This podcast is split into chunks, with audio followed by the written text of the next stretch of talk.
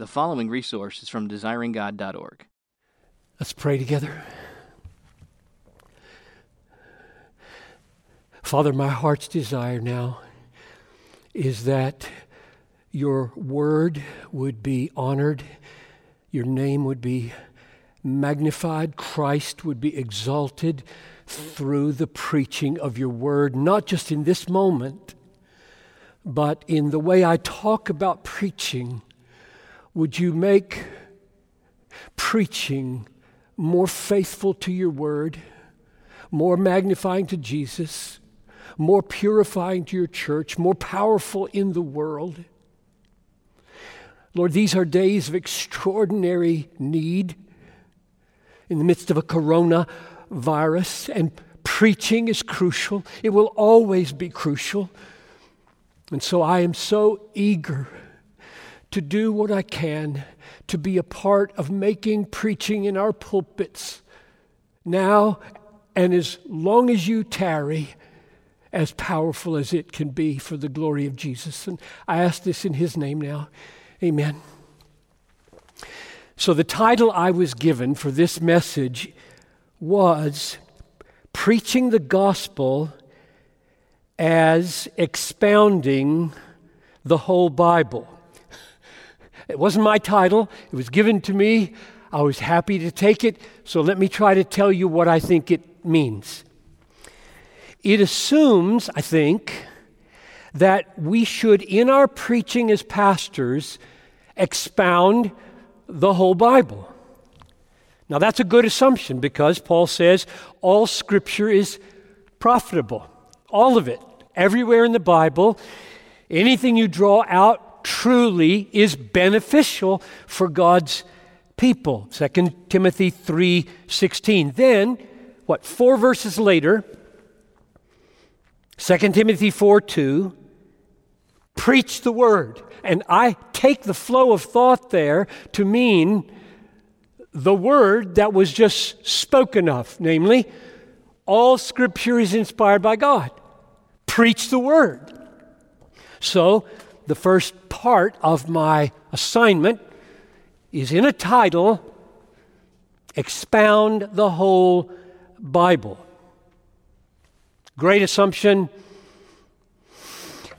It doesn't mean I assume, preach every verse of the Bible, open every verse of the Bible.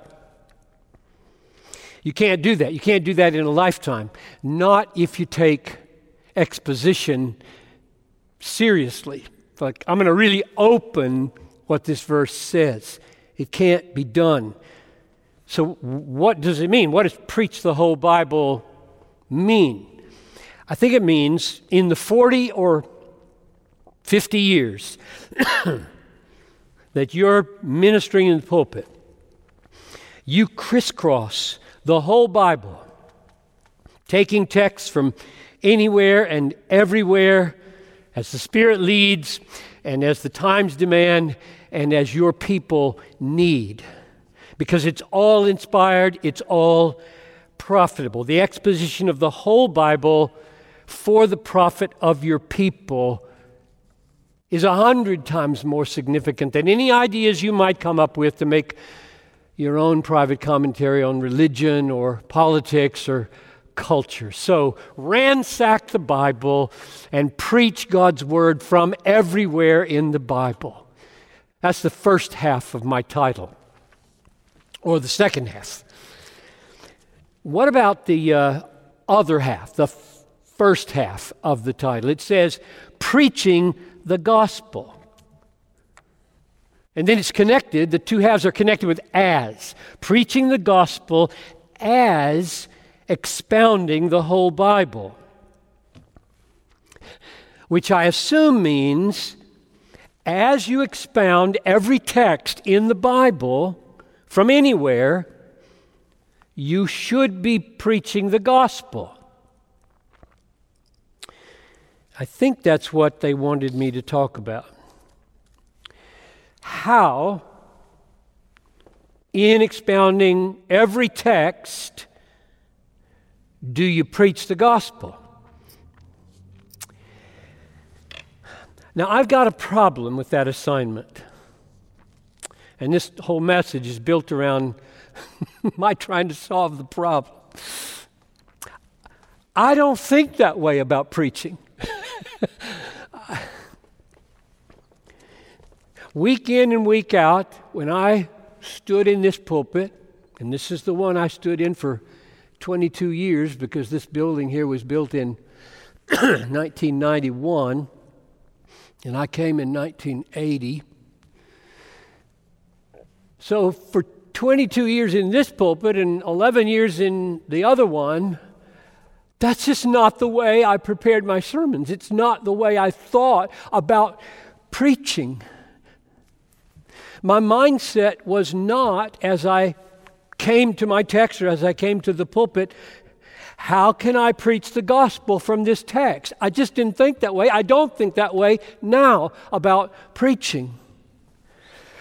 My controlling thought was what do the words and phrases and clauses and sentences and connecting links and logic of this text, the flow of this flow, what does that mean in this text? Or to be more precise, my controlling thought was what reality? did this inspired writer intend to communicate to his readers through the words, through the phrases, the sentences, the logical flow of the thought? What reality did he want me to see? what did he want me to think? What did he want me to feel? What did he want me to do in response to the reality he was revealing through the particular words that he wrote. So, my first and controlling thought as I come to a text in this book, or as I come to the pulpit, is not how can I preach the gospel from this text? Rather, I'm driven by the question how can I see what this author sees? What glimpse of divine and human reality might he have for me? If I linger, if I look and look and look at his text, with earnest prayer that God would help me to see what's really there, and with heartfelt renunciation of every sin in me that might distort what is there in the text or mute it or misuse it in some way. And then I come to the people.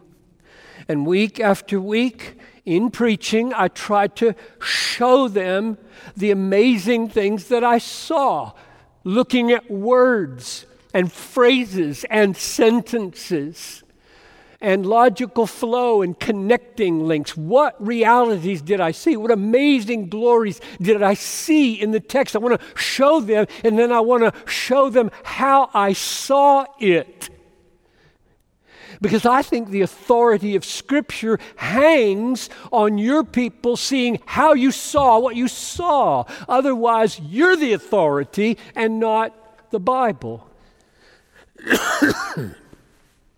I think that's really important for the sake of honoring God's Word, to show the very reality that you saw and how you saw it in the words of Scripture. Pastor, where are you getting your ideas? I hear your ideas. Show me how you're getting those ideas from these words. I'm looking down, I'm looking up, they're not matching. I don't see it. I like your ideas, I just don't see them where you're getting them. There is a kind of preaching that floats above the text just above the text, and doesn't land often enough in the very words of the text for the people to see where the ideas of the preacher are coming from. So, I don't think that the controlling question, how can I preach the gospel from this text has, over the last 40 years or so, produced the kind of preaching that makes for strong, Bible saturated, doctrinally rich, mature, stable, countercultural churches with a passion for radical obedience to God's Word. I don't think it has served us well. So I'm going to offer you an alternative to those who think that preaching Christ or preaching the gospel from every text means dealing in some general comments about what the text says, hovering just above the text, seldom explaining the very words and phrases, and then moving on to the real concern of making a gospel crescendo with Christ and his atonement and the forgiveness of sin so everybody can walk out relieved.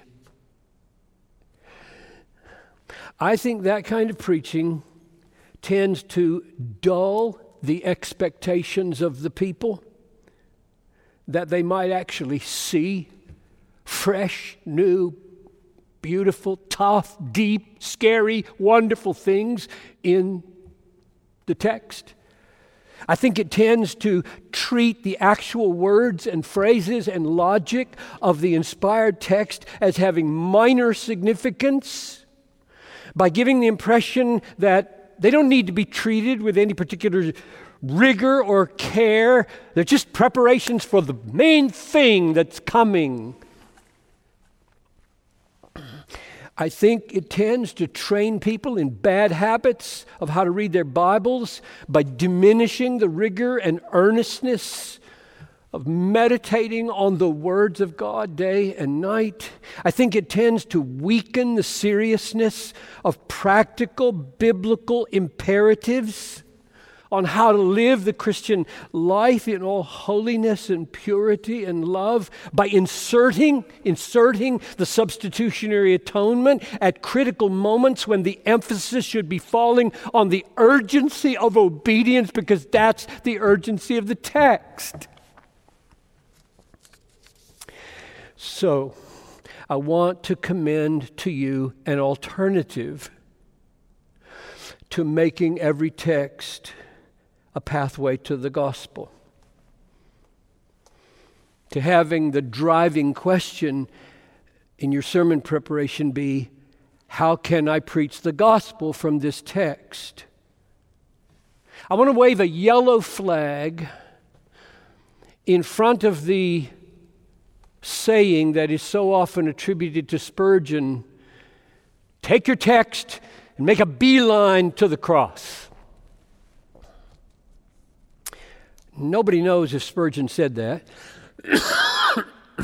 At least, I can't find any Spurgeon scholars who can show that he did, but that doesn't matter. It's not the point. Here's the point. Instead of taking your text and making a beeline to the cross, I think you should take the cross and make a beeline to your text. Instead of building your sermon toward the cross, build your sermon on the cross. Instead of preaching biblical imperatives as pointers to Christ's perfection and imputed righteousness, I think we should preach imputed righteousness as the power to obey biblical imperatives.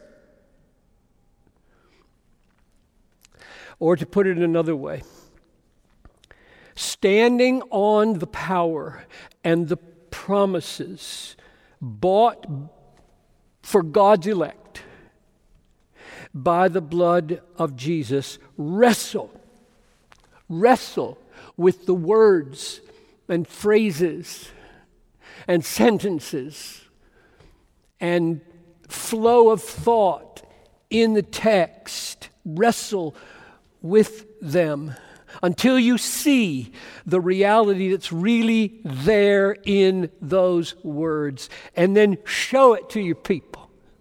And show them how you saw it, and then offer it to them. Offer it to them as a blood bought gift, urging them with all your might to see it and understand it and embrace it and be glad in it and obey it and share it. Let the reality of the text be the crescendo of the sermon.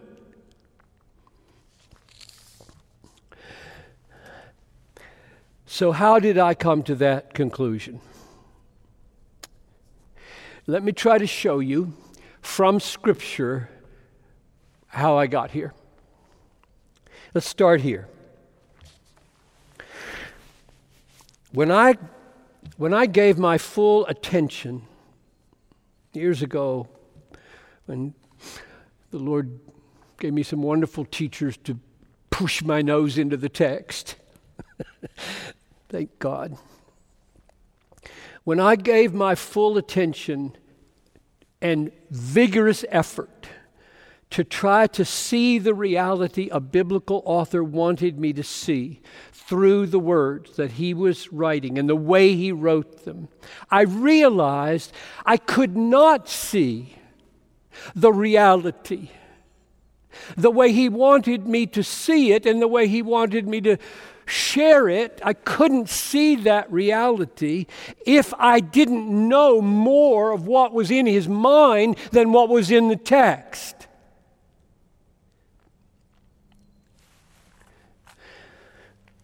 For example, Paul says in Romans 12 13, just a list of short commands pursue hospitality. Now, I might have an idea about the meaning of the word hospitality. I might have an idea about the meaning of the word pursue. But there are a dozen ways that I could pursue hospitality that are defective and that Paul would disapprove of. right? I could pursue hospitality for fear of what others would think if I don't. Or I could pursue hospitality because I hope to be invited back. I could pursue hospitality because I'm so legalistic. I got to try to gain my right standing with God by being hospitable hospitable because the Bible says I should. And Paul would shake his head and say, I didn't mean that.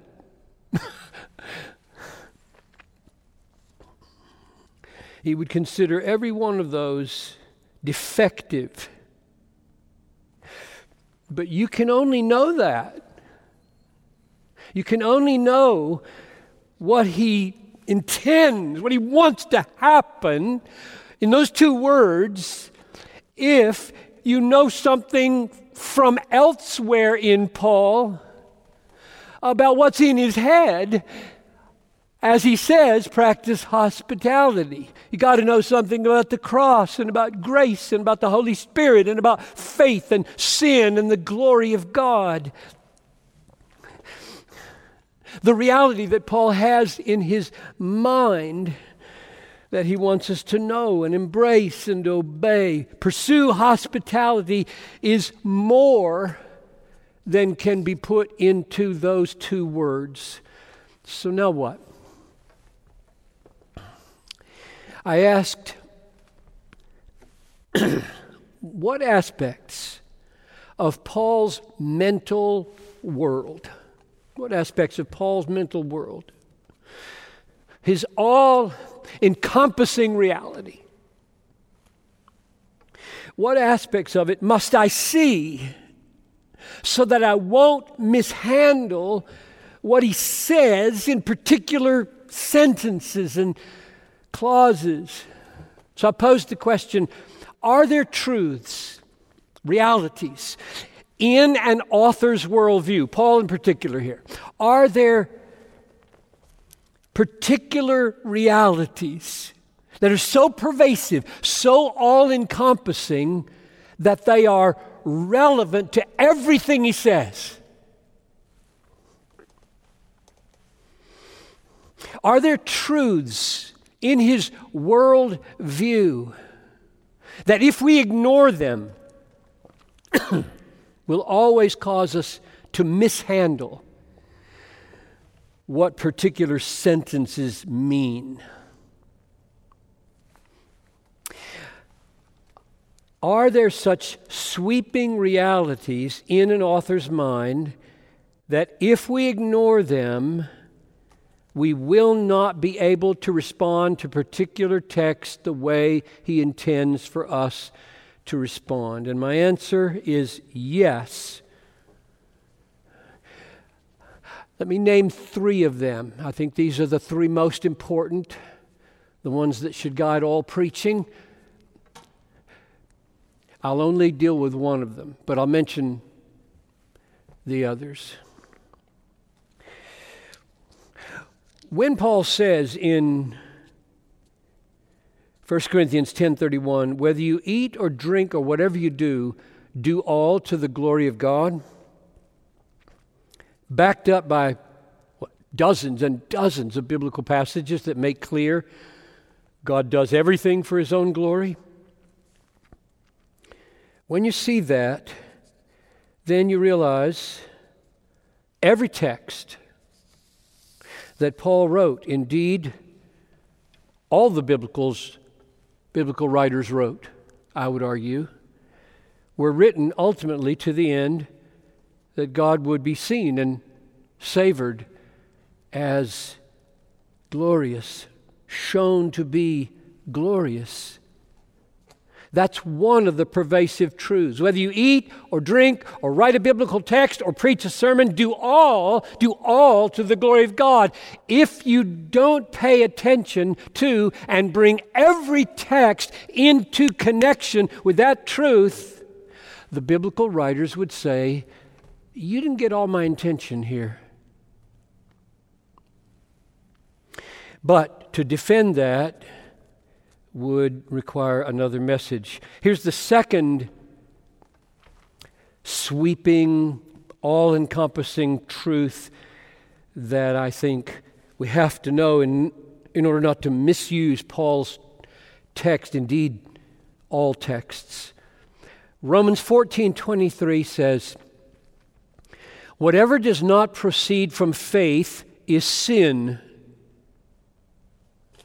Hebrews 11 6 says, Without faith, it is impossible to please God.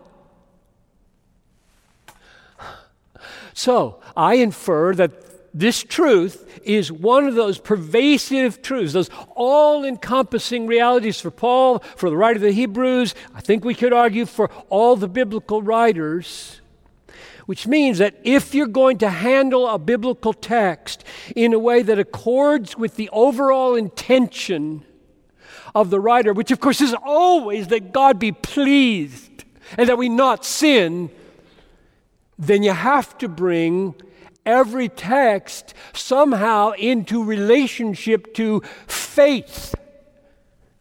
No faith, everything is sin. Without faith, no pleasing of God. Every sermon would abort if it didn't deal with faith. And that would take another sermon to defend. But here's the one I want to talk about because it's totally fixed and relevant on my assignment. Does Paul tell us that there is something about the cross, something about Christ crucified that is so sweeping, so all encompassing, that every benefit in every sermon offered to God's people must be related to it? Should we aim to preach the gospel from every text? Is one way to ask that question. I don't think it's the most helpful one. So I want to ask Does Paul say anything about the death of Christ, about the atonement for sin in relation to everything he preaches? And the answer is yes, in two places he does, at least. 1 Corinthians chapter 2 verse 1 When I came to you brothers I did not come proclaiming to you the testimony of God with lofty speech or wisdom for I decided to know nothing among you except Jesus Christ and Him crucified. Nothing among you. I decided to know nothing, nothing among you except Jesus Christ and Him crucified. Or Galatians 6:14. Far be it from me to boast except in the cross of our Lord Jesus. I'm not going to boast in anything except the cross of the Lord Jesus. So, taken at face value, those two passages say Paul doesn't preach anything. He says, I don't know anything except Jesus Christ and Him crucified. And Paul doesn't boast in anything except the cross of the Lord Jesus. What does that mean? What does it mean for our preaching? Somebody might say, well, don't over apply that because he's probably just addressing a particular Corinthian situation and a, and a particular Galatian situation, and so you can't generalize about that statement. I don't think that's right for two reasons. Number one, even in the Corinthian situation, you've got the problem. right? He says, I don't intend to know anything among you except Jesus Christ and Him crucified, and then he proceeds to talk about church divisions and church discipline and sexual immorality and lawsuits and marriage and singleness and food offered to idols and head coverings and spiritual gifts and more. You don't have to say, oh, yeah, but today we have to talk about marriage. Paul spoke about marriage right after saying, I only talk about Christ crucified. Or if you go to Galatians and say that's a special situation, that won't work because it's not a special situation the way he expresses it. He says in chapter 6, verse 14, Far be it from me to boast except in the cross of our Lord Jesus. He's speaking about a fundamental conviction that he has about reality, and you can see that by the way he grounds verse 14 in verse 15, which is why paying attention to the text is so absolutely crucial. He says, Because neither circumcision counts for anything nor uncircumcision, but a new creation. That's the ground for saying, I only boast in Jesus. That's not a situationally limited ground. Yet, Paul uses that same word for boast when he says this we boast in the hope of the glory of God, Romans 5 2. We boast in our tribulations, Romans 5 3.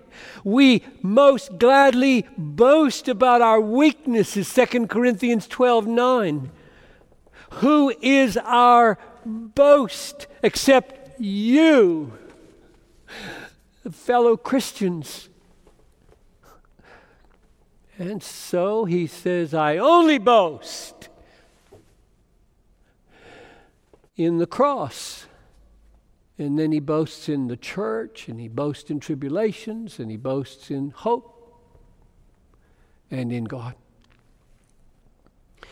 So here's what we have 1 Corinthians 2, verse 2, Paul says that he intends to know nothing among you except Jesus Christ and Him crucified. And then he speaks in detail about eight other issues. And in Galatians 6:14, he says, "I don't boast except in the cross of our Lord Jesus Christ." And then elsewhere, he boasts in the glory of God and tribulations and weaknesses and fellow believers. So, what does he mean? Paul's not confused. What does he mean when he says, I only know the crucified? I only boast in the cross. I think he means this. In everything else that I know and preach, I know it and I preach it on the basis of the crucified one, on the foundation of the crucified one. Everything else in which I boast, I boast on the basis of the cross,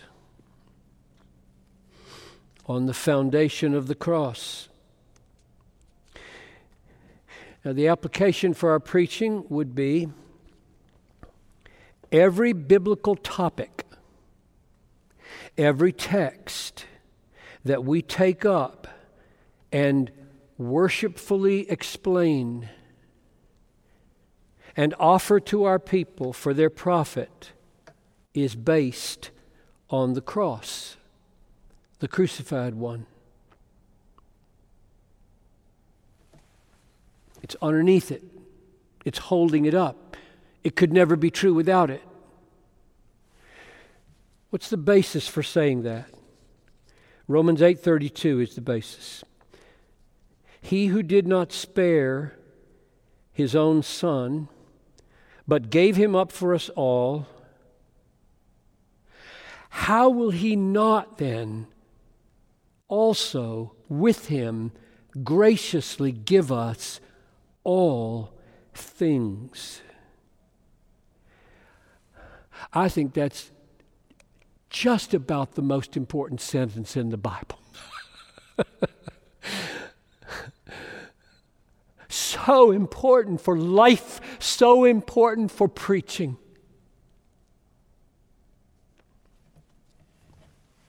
This is the glorious link between the Father's sacrifice of Jesus and all things that come to God's people forever and now.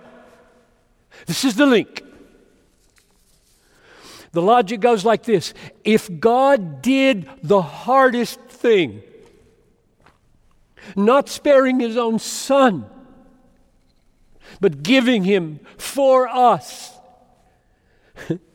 then he will not fail to do the easier thing, namely, give us everything forever. That's the logic.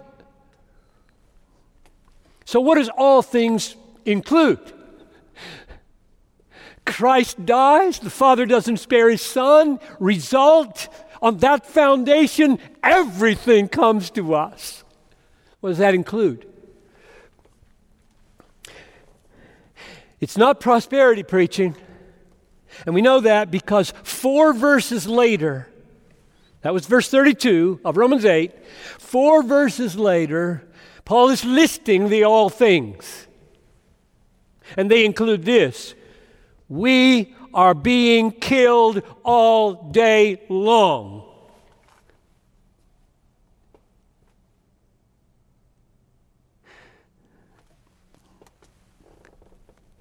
But no, we are not being separated by death from His love.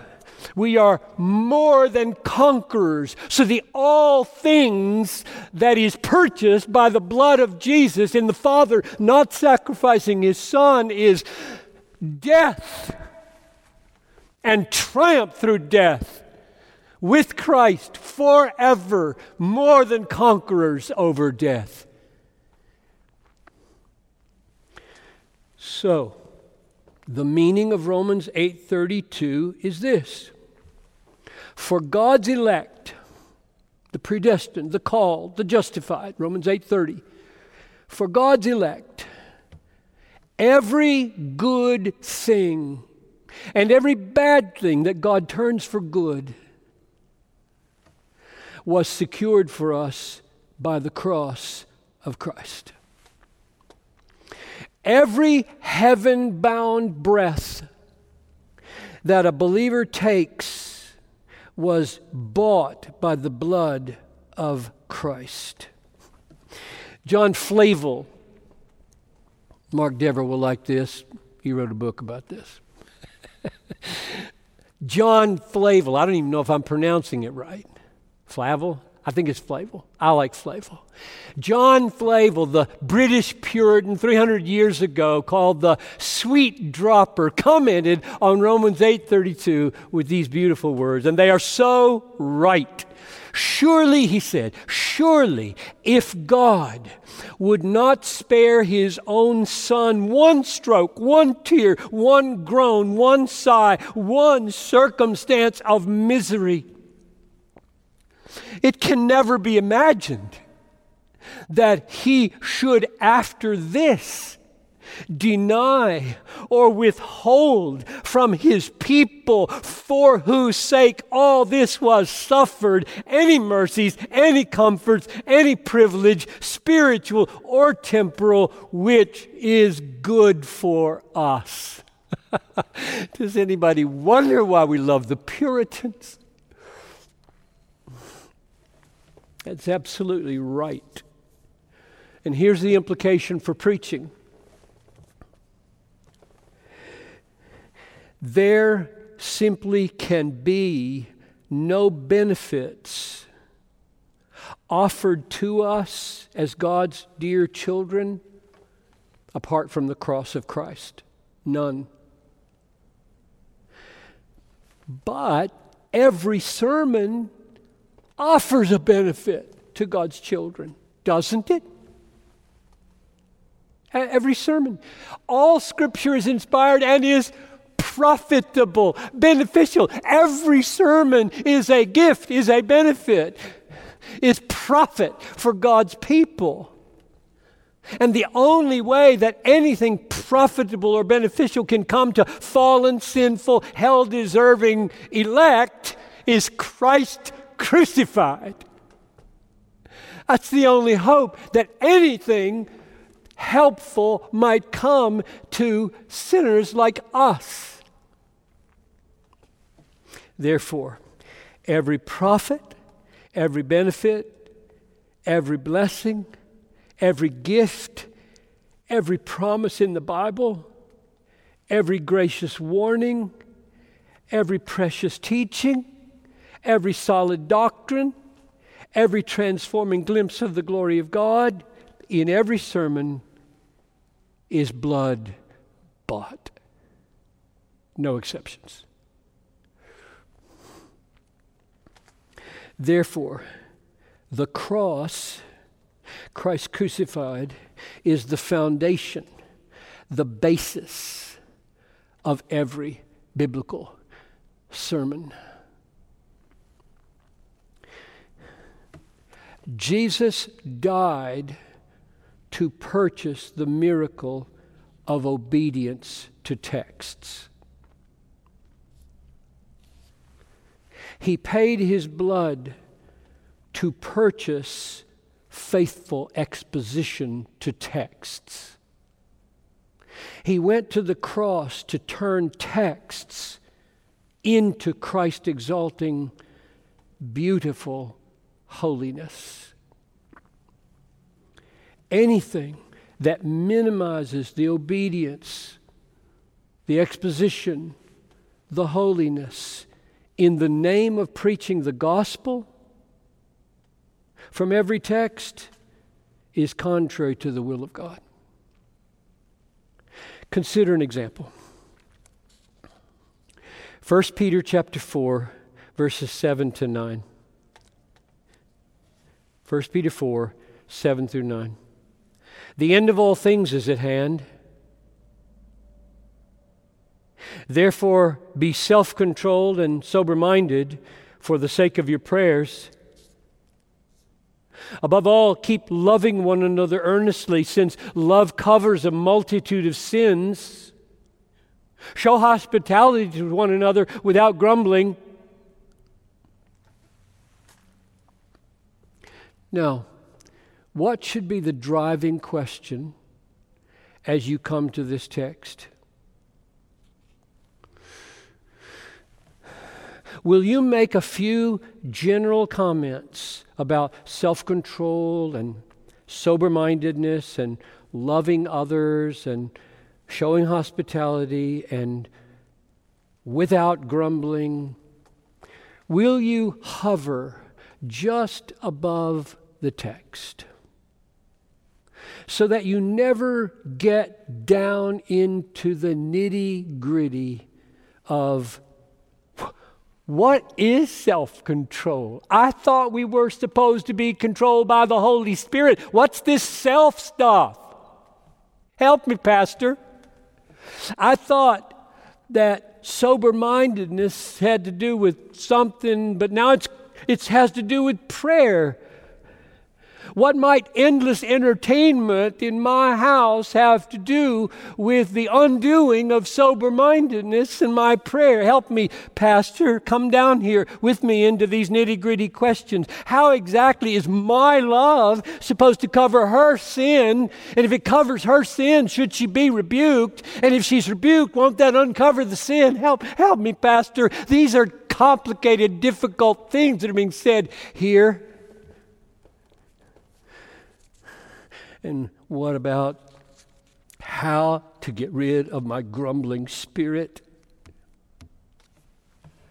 And then, having just floated above all those questions and never gotten into the nitty gritty, time consuming, hard, exegetical, practical, beautiful labor of helping people with all those kinds of questions in the particularities of the text, do you then pass on? Do you then pass on to the great crescendo? Behold Christ, the perfect incarnation of self control, on the way to Calvary. Behold Christ, sober in prayer in Gethsemane, sweating blood. Behold Christ in his love by which he covered a multitude of sins Behold Christ, outstretched arms with cosmic hospitality on the cross, not a word of grumbling on the way to Golgotha. That's not exposition, that's imposition.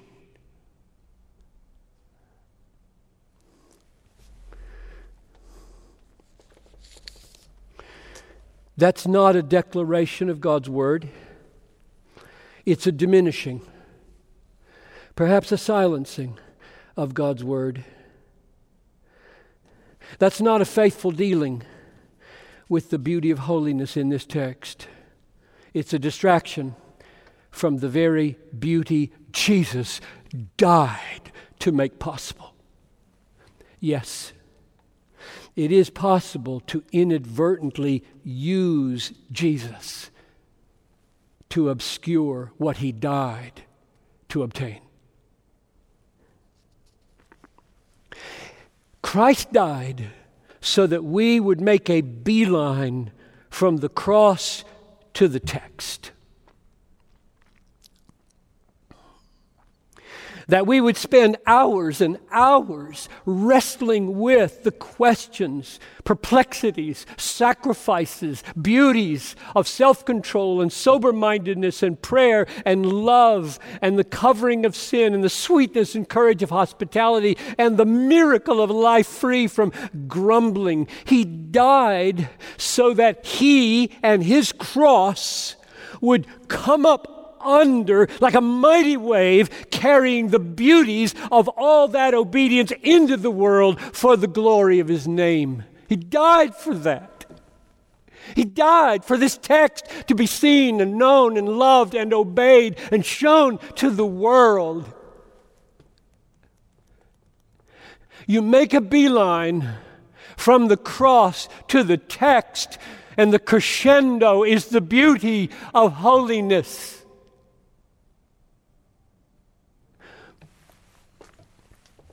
What did Peter say? What did Peter say? In chapter 2, verse 24, he said, Christ himself bore our sins in his body on the tree, that we might die to sin and live to righteousness. He died for self control. He died for sober mindedness. He died for prayer. He died for our love covering our friends' and families' sin. He died for hospitality. He died for deliverance from grumbling. Peter says God is making, God is making a beeline from the cross to the text, from the cross to prayer, from the cross to love, from the cross to covering sins, from the cross to hospitality, from the cross to being free from grumbling. God is making that line. He's flying from cross to the beauty of holiness, not the other way around.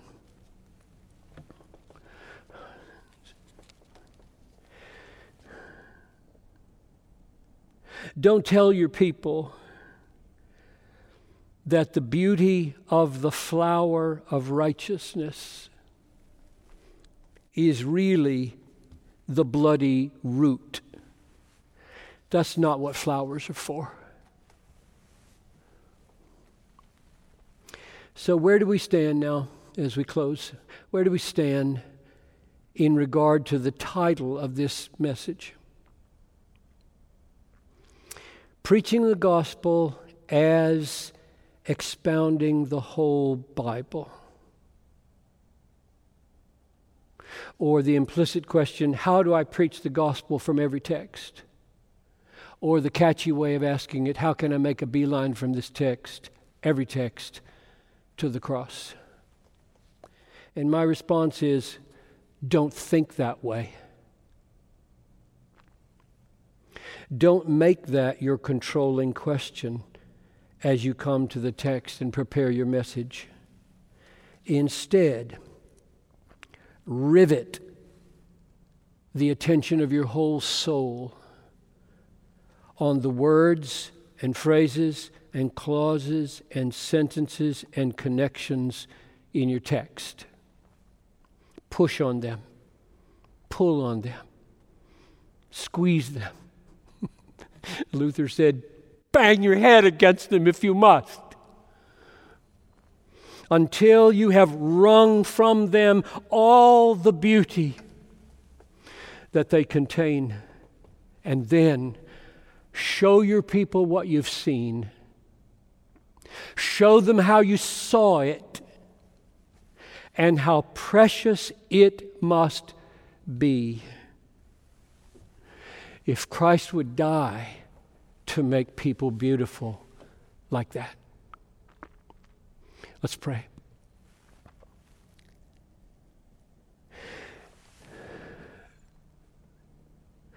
Father, we want to honor your word. It is all God breathed. Forbid that we would ever misuse the word of God for some homiletical commitment that does not find in the text what you have put there. Grant, I pray that Jesus Christ would be exalted, crucified, and risen, not as the crescendo of every sermon, but as the foundation of every sermon, producing a kind of church that in the world makes Jesus look beautiful.